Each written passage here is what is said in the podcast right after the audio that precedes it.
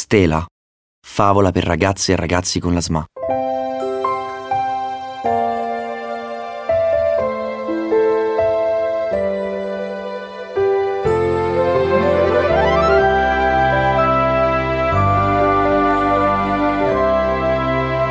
Lupo racconta la SMA. Il colpevole di questa storia è un coraggioso vento di primavera a cui piaceva girare per il mondo e fare tiri mancini. Parlava anche strano, ma questo era giustificabile. Imperdonabile invece era la sua incostanza. Tirava teso al mattino per spegnersi al pomeriggio.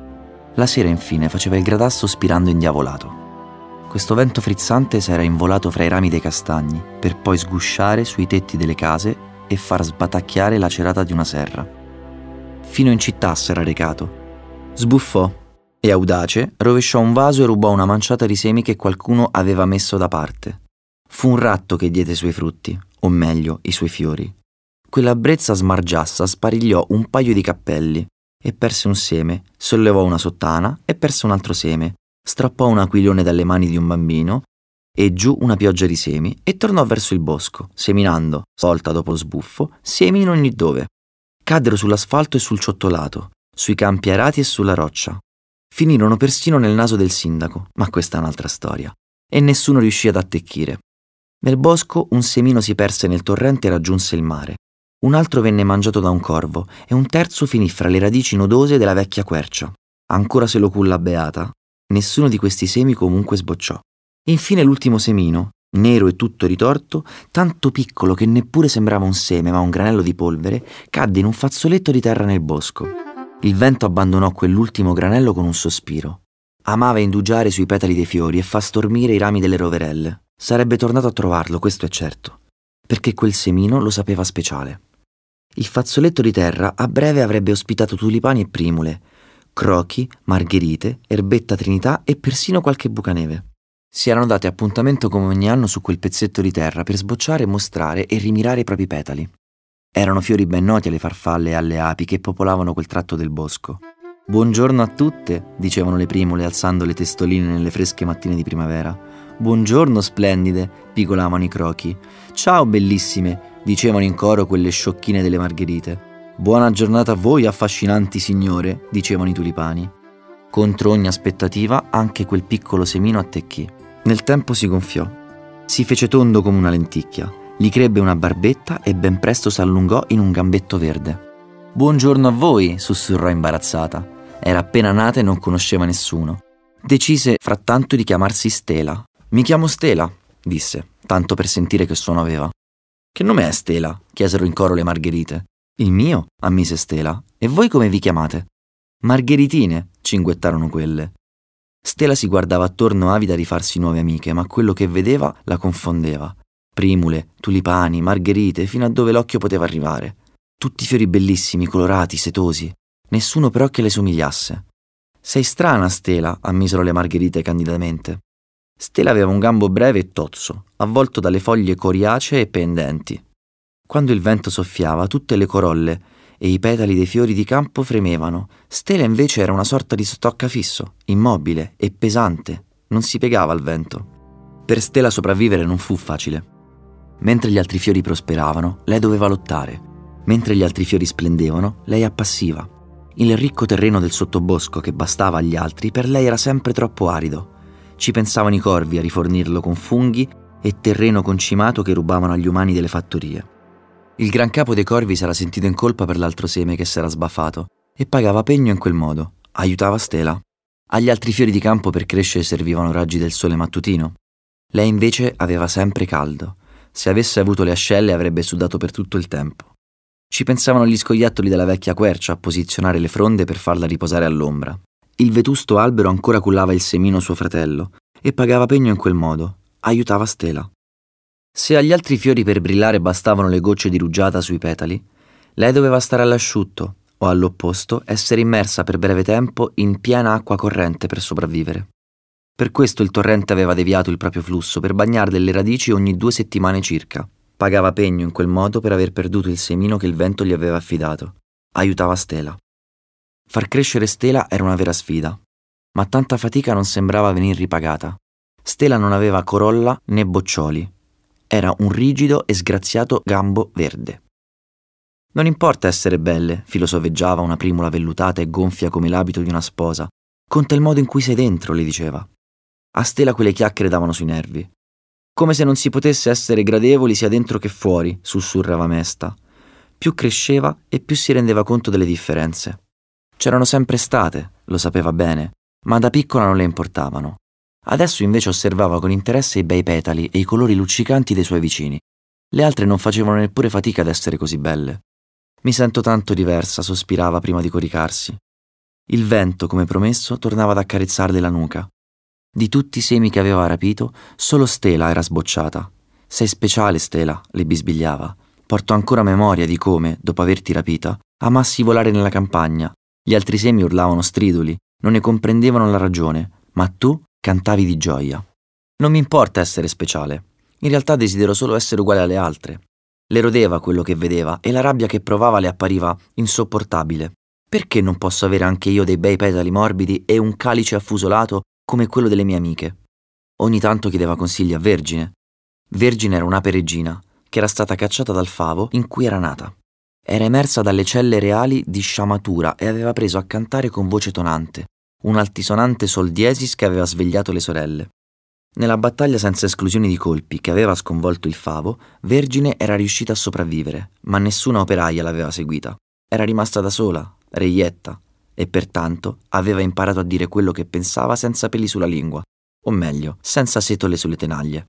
Solo quando parlava con Stella sembrava farsi più gentile. Le atterrava sul capo ronzando come una vera e propria trombetta. Devi avere pazienza. Secondo me queste protuberanze sono gemme. Certo, devono essere gemme. A che servirebbero altrimenti? Sono anche bitorzoluta? domandò Stella.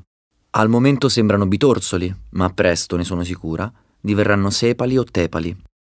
Mi sarebbero bastati dei petali timidi e normali. Nessuno mai ottiene quello che desidera. Già avere qualcosa è molto. Vergine non aveva ricevuto nulla del retaggio che la aspettava, Stella lo sapeva. Pertanto non poteva neppure mandarla a quel paese. Alla fine anche Stella sbocciò. L'evento fu salutato con grande gioia da tutti i fiori che popolavano quel fazzoletto di terra. Dopo tanta attesa qualcuno credette addirittura che il destino potesse essere equo. Vedrai, canticchiavano infatti le margherite. Dopo tutta questa attesa sarai bellissima, con petali succulenti e lanceolati. E dopo qualche giorno di rassicurazioni si spinsero persino oltre. Saranno petali candidi e morbidi, assomiglierai a noi, le dicevano. Sembrano dei petali membranosi, le diceva invece Vergine. Sono belli? chiese Stela. Vediamo che forma hanno prima di deciderlo, le rispondeva quella. Ben presto anche le margherite si zittirono. Rivolgevano invece sguardi pieni di compassione a quei petali trilobati che le erano fioriti sulla testa. Questo petalo centrale sembra una sorta di lingua, disse Vergine, una lingua membranosa. Cos'è una lingua? chiedeva preoccupata Stella.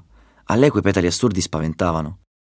Vergine aveva passato il suo tempo a ronzare sfaccendata attorno alle abitazioni degli umani, pertanto sapeva benissimo cos'era una lingua. Per un attimo ebbe paura che Stella potesse leggerglielo sulle antennine. Perciò tergiversò. Dimentica la questione della lingua. Hai visto che bel colore hanno?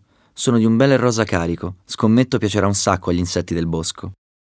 Non sembravano pensarla così, però le api, le coccinelle, i bombi, le farfalle e tutti i ronzanti abitatori del campo fiorito. Stella era ignorata, se non propriamente evitata. Non è giusto, si lamentava cigolante, anche se sono fiorita rimango diversa. Ora basta, bambina mia, esplose un pomeriggio vergine. Non ne poteva più di vederla tanto depressa. Passi il tuo tempo a compatirti per quello che non hai. Per quanto andrai avanti? Stella esclamò. Fino a quando non assomiglierò alle altre. Questo puoi scordartelo. Non siamo fatte per essere come le altre. È ora che qualcuno te lo dica. Guardaci. Una regina senza regno e un fiore carnoso e trilobato che sembra provenire dalla luna. Se non puoi essere quello che desideri, Trova il coraggio di cambiare i tuoi sogni. E le diede un colpo sulla capocchia. Stella prese a piangere copiosamente. Non so chi sono, gemette. Vergine le zampettò sulla corolla. Sei mia figlia, ronzò, e questo ti rende ufficialmente una principessa. Sei la mia principessa. A queste parole, Stella si sentì avvolgere da un affetto che non aveva mai percepito prima. Sei la mia unica erede, esclamò il vento, cresciuta nel ventre caldo del bosco e rapita con audace manovra da una serra cittadina. Sei la nostra amica più strana, pigolarono le margherite. Non avevano seguito il discorso, ma quando potevano si impicciavano sempre. Sei il nostro bellissimo pegno da pagare, dissero i corvi, gli scoiattoli e il torrente del bosco, faticosa da coltivare, ma in grado di darci le migliori soddisfazioni. Da quel giorno, lentamente, qualcosa cambiò nel cuore di Stella. Era come se una nuova convinzione l'avesse raggiunta. Assurdamente, segretamente si diceva: Sono una principessa. E ballava con i suoi petali trilobati scossi da quel farabutto del vento serale. Aveva deciso. Sarebbe stato altro da ciò che aveva sempre immaginato. Cosa? Non lo sapeva ancora, ma trovare nuovi sogni era un atto coraggioso di per sé stesso che dava colore alla sua vita. Così fremeva e si ripeteva. Sono diversamente diversa. Principessa d'un favo che non c'era, ape adottiva, pegno e pentimento delle forze dell'aria e dell'acqua. Mentre l'estate avanzava, un nuovo piglio le infondeva forza. Era sempre se stessa, stesso profilo gobbo e rigido riflesso nel torrente. Ma almeno aveva smesso di lamentarsi e piangere. O meglio, piangeva ancora, ma solo quando le cose andavano davvero male, e intanto affrontava la vita che le spettava godendo del tempo che il destino le aveva affidato. Si appassionò persino alle storie sconclusionate che il vento suo padre le narrava a singhiozzo. La brezza tesa una sera arrivava con l'odore della neve, da che aveva inseguito cristalli di ghiaccio sulle cime dei monti, e una mattina portava invece il profumo del pane appena cotto, perché aveva aiutato il panettiere ad accendere il fuoco nel forno. Un'altra volta le narrava della regata che i topi di Forte Cavo avevano effettuato lungo il torrente o delle lucciole che accendevano insegne pubblicitarie al musical delle cicale. Insomma, Stella ascoltava il vento e si stupiva di quanto il mondo fosse grande e diverso dal suo amato fazzoletto di terra. Si meravigliava che in alcuni luoghi i fiori neppure esistessero e che la bellezza potesse trovarsi in vaste distese di muschio o in colonie di chiodini dalla flore, cioè dal profumo allappante. Divenne curiosa anche se non poteva muoversi. Le sue radici erano ora forti e spesse nel terreno, Stella imparò ad ascoltare e a immaginare. Alla fine, quel suo nuovo piglio, quel suo nuovo modo di vedere il mondo, emerse nell'aria serale come un odore pungente. Un aroma speziato che molti ignoravano ma che qualcuno, se attento, sapeva cogliere. Una farfalla allora le si fece presso e per qualche secondo Stella danzò con lei alla luce del crepuscolo. Molti giorni più tardi, Vergine ronzò tra le case degli uomini. Cercava una serra guidata da una brezza frizzante e ciarliera.